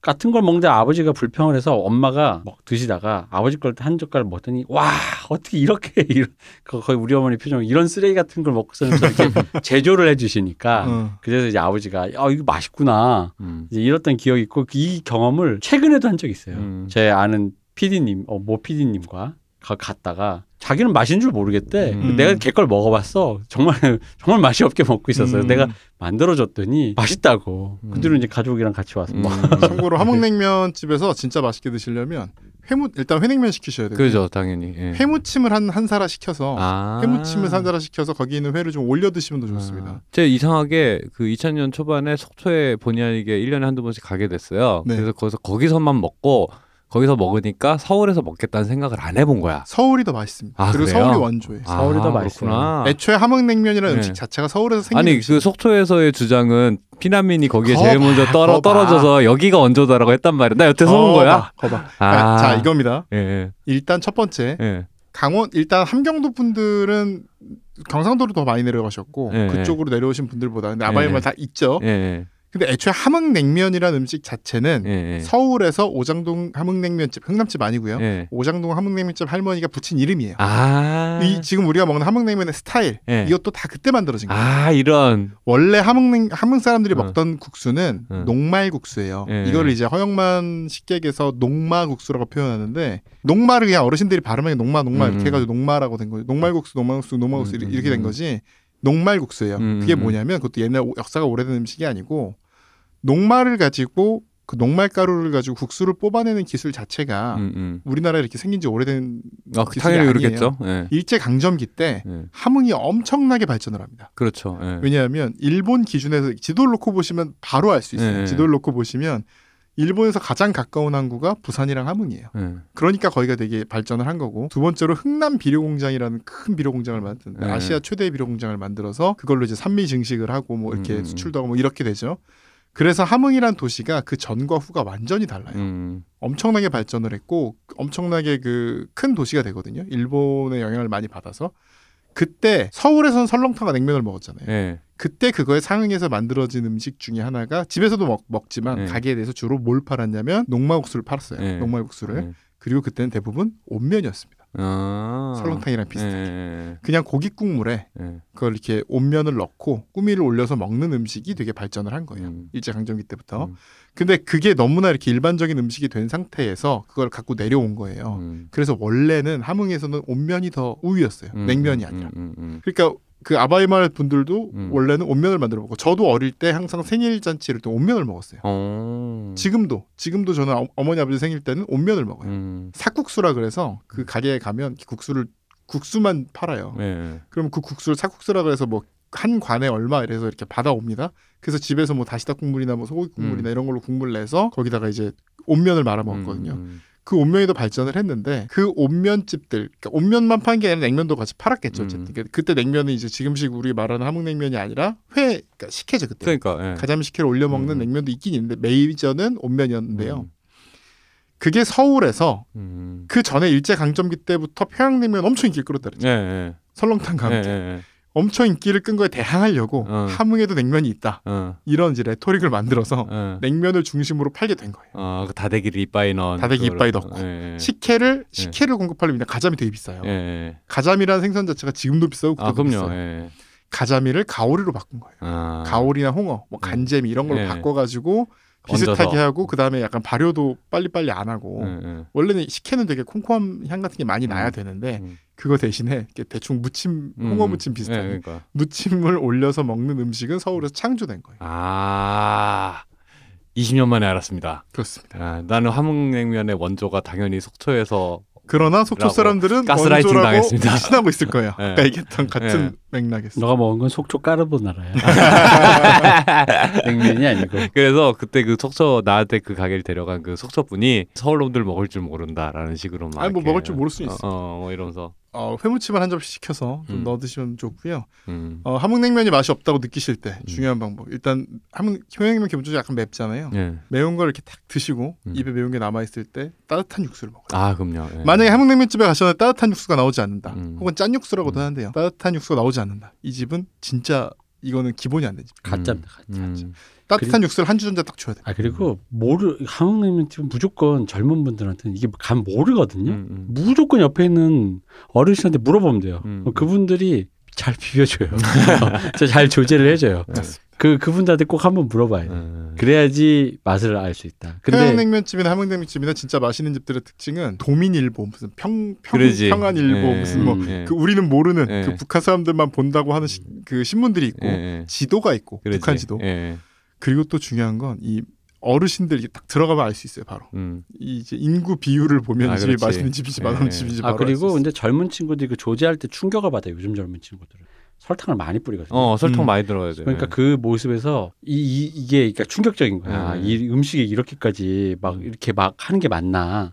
그게 맞거든요. 음. 근데 이제 젊은 분들이 그 만드는 과정을 처음 보면 음. 좀 충격을 받더라고. 음, 나, 그렇지. 나도 나는 너무 어릴 때부터 보던 거라 당연한 생각이었는데 설탕을 막 스푼으로. 뭐 예. 세 스푼, 네 예. 스푼, 다섯 스푼 막 넣으니까 이래도 되냐? 음. 90년대 초반까지만 하더라도 네. 그 설탕 옆에 하얀 게 하나 더 있었어요. 미원 있었어요. 아 숟가락에 미원도 그렇게 넣어가지고. 그러지. 예, 예. 그랬겠지. 예. 네. 근데 어 이제 맛의 차이가 굳이 이렇게 얘기를 하자면 음. 평양냉면은 제가 생각할 때 약간 오케스트라에 가까워요. 음. 다양한 어떤 재료들, 음. 다양한 악기들이 함께 울리는데 음. 전체적으로 들으면 이렇게 악기끼리 구분이 되는 게 아니라 모여서 하나의 뭔가 음. 이렇게 심포니 화음을 만들어내는. 음. 반면 이제 함흥냉면은 약간 락음악이죠. 그렇죠. 엄청 락해요. 음. 락킹하죠 음식이. 맵고 예. 질기고 예. 이- 입을 탁 때려주고 예, 그렇지. 그다음에 따뜻한 국물로 네. 이 따뜻한 국물은 일종의 말하자면 이제 그 뭐 레일라에서 뒤에 나오는 피아노 솔로가 그게 뭐 옛날에는 그 따뜻함이 딱 따뜻한 국물이 정수기가 없으니까 음. 물을 안 줬어요. 음, 음. 한국냉면 집에서. 그래서 너무 매운데 옛날 더 매웠거든요. 음. 맞아요. 너무 매운데 물이 없잖아. 음. 그러니까 원래는 물을 안 주고 그냥 이열치열 버티는 음, 건데 그래도 이제 서울에서 하다 보니까 서울 분들이 왜 물 안 주냐 음. 물좀 달라는데 물이 없으니까 얼음이 둔 주전자를 들고 다니셨어요. 계속 왔다 갔다 하시면서. 음. 그래서 이게 달라 그러면 그때서 이제 하나 주는 거야. 그 지금 저기 명동교자 가도 음. 그 서빙하는 분들이 찬물을 계속 들고 다니면서. 그렇게 얼음물 네, 따라주는 맞아요. 그거 그러니까 이제 그때 그런 분위기였는데 어쨌든 또 저번 주에 우리가 이런 비슷한 느낌을 뭔가 라떼 또 시전하다 시간을 보냈는데 아 그랬던 것 같은데. 어, 네. 이번에도 또 냉면 얘기로 저는 빠졌네요. 20년 만에 함흥냉면의 진실을 알고 충격을 살짝 받았습니다. 자, 내일, 일부- 내일 일- 오장동 갑니다, 저. 네. 아니 근데 사실 난 그런 게 함흥냉면 먹다 보면 알잖아요. 그 양념이 이게 그냥 민족 고유의 그 어. 다대기잖아. 솔직히 이게 어떻게 원조가 어디 있어? 그냥 이거 그냥 그냥 이거 한국인이 그냥 고추장에다가 어떻게 어떻게 자기 나름대로 커스터마이징해서 먹는 소스지. 솔직히 음. 그렇잖아. 그걸 그렇지. 원조를 주장한다라는 건 조금 그래. 음, 그래, 맞아요. 어, 비빔국수지 뭐. 어, 비빔, 그러니까 비빔국수지 뭐. 저는 한국냉면을 그렇게 오래 먹었지만 저희 어머니도 굳이 이거를 음. 나 어릴 때도 이거를 뭐 이렇게 우리 동네 이렇게 말씀을 안 하셨어요. 음, 어. 저희 집은 안 그랬습니다. 아? 저, 저 여섯 살 때부터 데리고 와서 그 매운 걸 먹이고 그러셨어요. 저 아. 저도 어릴 때부터 먹었지만 절대 이걸 원조라고 얘기는 안 했어요. 아, 원조? 음. 어, 내가 어릴 때부터 먹던 저도 어릴 때나 진짜 그 그 꼬맹이한테 그렇게 매운 거를 음. 저희 어르신들은, 저희 할머니 옛날에 뭐라 그러셨냐면, 음. 나이 냉면은 서울 와서 처음 먹었다. 아, 그러셨어요. 그래, 맞다니까. 그냥 냉면이 드시고 싶은데 그 비슷한 어떤 그 어떤 심상만 계시고 음, 음, 음. 비슷한 건 없는데 음. 대충 이제 그런 느낌이다 하고 드시지. 그 전에는 다 온면만 음. 먹었지, 그건 음. 없었다 그러고 할머니 또 재밌는 말씀은 뭐냐면, 음. 저희 할머니가 원래 그 시장 장사하셨고, 음. 하여튼 뭐 저희 집안에 그 뭐 암달러 상하신 분들이 있고 막 음. 이런 이런 그런 음. 전형적인 그 함경도 집안이거든요. 음, 음. 연세가 되게 많으세요. 음. 아버지가 42년생이니까. 근데 그 시대 그분들 얘기 들어보시면 그 뭐 광장시장뿐이 아니라 을지로 이런 시장 일대 시장이 평안도 사람들하는 구역과 함경도 사람들하는 구역이 나눠져 있었대요. 아 그래요. 예. 서로 좀 사이가 되게 안 좋았대. 요 아, 서로 굉장히 사이가 안 좋아서 음식도 같은 데로 안 갔대요. 아. 그래서 함경도 사람이 장사하다가 평양냉면 먹으러 가면 굉장히 음. 이제 굉장히 그런 안 좋은 거고 어. 반대로 이제 그 평 평안도 사람들 음. 이 사람들은 절대로 함경도 야 쪽으로 이걸로 깽소브 뉴욕 찍으면 되겠다. 어, 실제로 그런 자료 되게 어, 많아요. 그러니까. 어, 오장동 오장동을 중심에 두고. 어, 아 왜냐면. Gangs of New York 제일 인상 깊은 게 그 그 패싸움이잖아. 네. 패싸움 장면인데 네. 어, 여기서도 그 패싸움 장면. 그 냉면집 저 안쪽에 보스가 이제 육수 딱 따라 먹으면서 이렇게 앉아가지고. 어. 볼만하겠네. 어. 그 근데 평안도 쪽이 아무래도 세력은 잘 컸죠. 음. 원래 있던 사람들이 내려온 거고. 아 그렇죠. 예. 그다음에 이제 일제강점기 최고의 재벌이었던 박흥식 이런 사람들이 다 음. 그쪽 출신이니까. 음. 음. 저희 어머니가 박흥식 씨 원래 비서였는데 매일 냉면을 배달시키셨대요. 점심에. 아. 매일 그러니까 밥은 밥이고 예. 밥 말고 음. 밥 말고 점심에 약간 새참처럼 예. 2시 3시쯤에 매일 냉면 하나씩 배달시키대요. 음. 우레옥에서. 어 우레오. 우레오. 아. 그리고 그 얘기도 그땐 더 비쌌다고. 지금 아. 냉면 만 원, 만 오천 원 비싸다 그러잖아요. 예. 예. 그땐 더 비쌌다고.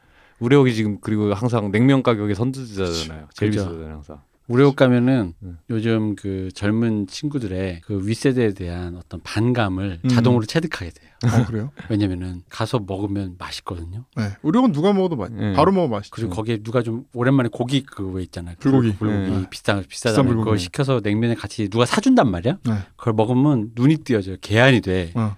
너무 맛있어. 그렇죠. 그러고 나서 잠깐 와 나 이런 가게를 왜 몰랐지 하고 돌아보는 순간 다 노인밖에 없거든요. 그럼 이런 생각이 들어. 이것들이 안 죽을라고 나, 나 몰래 이런 걸 몰래 이렇게 좋은 걸 먹으면서 약간 이런 반감이 막 생기게 되는 그런 곳이죠. 우레옥은 맛이 진짜 외국 애들 데려가도 다 맛있다는 거. 네. 그러니까 뭐 그런 허들이 있는 평양냉면의 맛 이런 게 아니라서 아 맞아요. 좀 더 보편 취향에 제일 가까운. 거의 약간 음. 콘소메 맛이 네. 국물이 네. 거의 콘소메 비슷하거든요. 그래서 언젠가 우레옥에서 1년에 한 번 정도 할까 말까 하거든요. 호기롭게 그러니까 제 인생 꿈이었어요. 음, 어머니 냉- 아버지 데리고 우레옥 냉면에 불고기 냉면 진짜. flex. 어, 그거 진짜 flex잖아요. 그래서 제가 이제 딱 변호사 처음 음. 돼가지고 월급 딱 뭐 이렇게 음. 돈 벌어가지고 어머니 아버지 이제 인생 꿈인데 우레옥에 가서 제가 불고기랑 사드리겠습니다. 그러니까 아 뭐라 그러셨는지 아세요? 뭐라 돼? 그 평안집에 왜 가냐고 오장동 가자고 아, 너 왜 돈 벌어서 빠졌구나 왜 돈 벌어서 평안도 사람 배를 불려주냐 이런 거구만. 아 역시 사람은 젊을 때 박힌 인식이라는 건 안 바뀌어. 안 바뀌어. 우리 집안은 그런데 가면 안돼 뭐. 네, 네. 있을 수 없는 일이지. 내가 내가 돈 벌어서 어 맨체스터 유나이티드 경기 보내드리겠어. 뭔 소리야? 리버풀 보러 가야지. 근데 확실히 그게 있는 게 어. 저희 어머니도 뭐 그 정도까지 아닌데 어릴 때 어쨌든 간에 여기서 사- 서울에서 살면 우리는 잘하니까 냉면이 그냥 냉면이잖아. 그냥 냉면이 두 종류인 거잖아. 오늘은 비빔, 뭐 짬뽕과 짜장처럼 네, 음. 물냉면, 비빔면. 그치, 그치. 비빔 네. 이런 건데 우리 어머니도 그렇게 평양냉면 안 드셨어요. 음. 잘 이렇게 아 난 그건 좀 아닌 것 같아 이러면서 그리고 사람은 성격이랑 안 맞아요 그래서 음, 음, 음, 음, 안 맞아요 좀- 오케스트라 못 듣고 있습니다 음, 그런 것 같아. 이 말투가 일단 그 말투가 달라요 음. 평안도는 좀 점잖잖아요 음. 그럼 저희 할머니 옛날에 뭐 저한테 아버지한테 밥 먹었냐 어 뭐 밥 먹었니 이렇게 얘기하면 아빠에 밥 잡 쌌어 막 이러거든요 음, 그 말투와 어울리지 않습니다 음. 그런 것 같습니다. 어쨌든 아 우레옥에 가서 언젠가 음. 아날람이 flex 한번 하겠습니다. 알겠습니다. 자 어쨌든 오늘도 지번 돈가스 얘기보다 냉면 얘기를 더 많이 한 것 같은 느낌인데 그러니까 지난 시간에 이어서 우리 음. 지난 시간에 뭘로 라떼를 했었지? 잘 기억이 나지 않습니다 예, 기억이 나지 않습니다. 뭔가 어쨌든 라떼를 네, 했잖아요. 네, 네. 그리고 나서 우리가 또 했는데 이번 시간에도 또 라떼를 했다. 냉면 얘기를 했다. 돈가스는 어쨌든 어디까지 했죠? 아직 갈 길이 많은데요. 최대한 빨리 진도를 나가보도록 하겠습니다. 네. 일단 1부는 여기까지 하고 수고해 주신 박기대 변호사님, 감사합니다 박 박사님. 네, 수고하셨습니다. 네, 저희는 다시 내일 2부로 돌아오겠습니다. 감사합니다.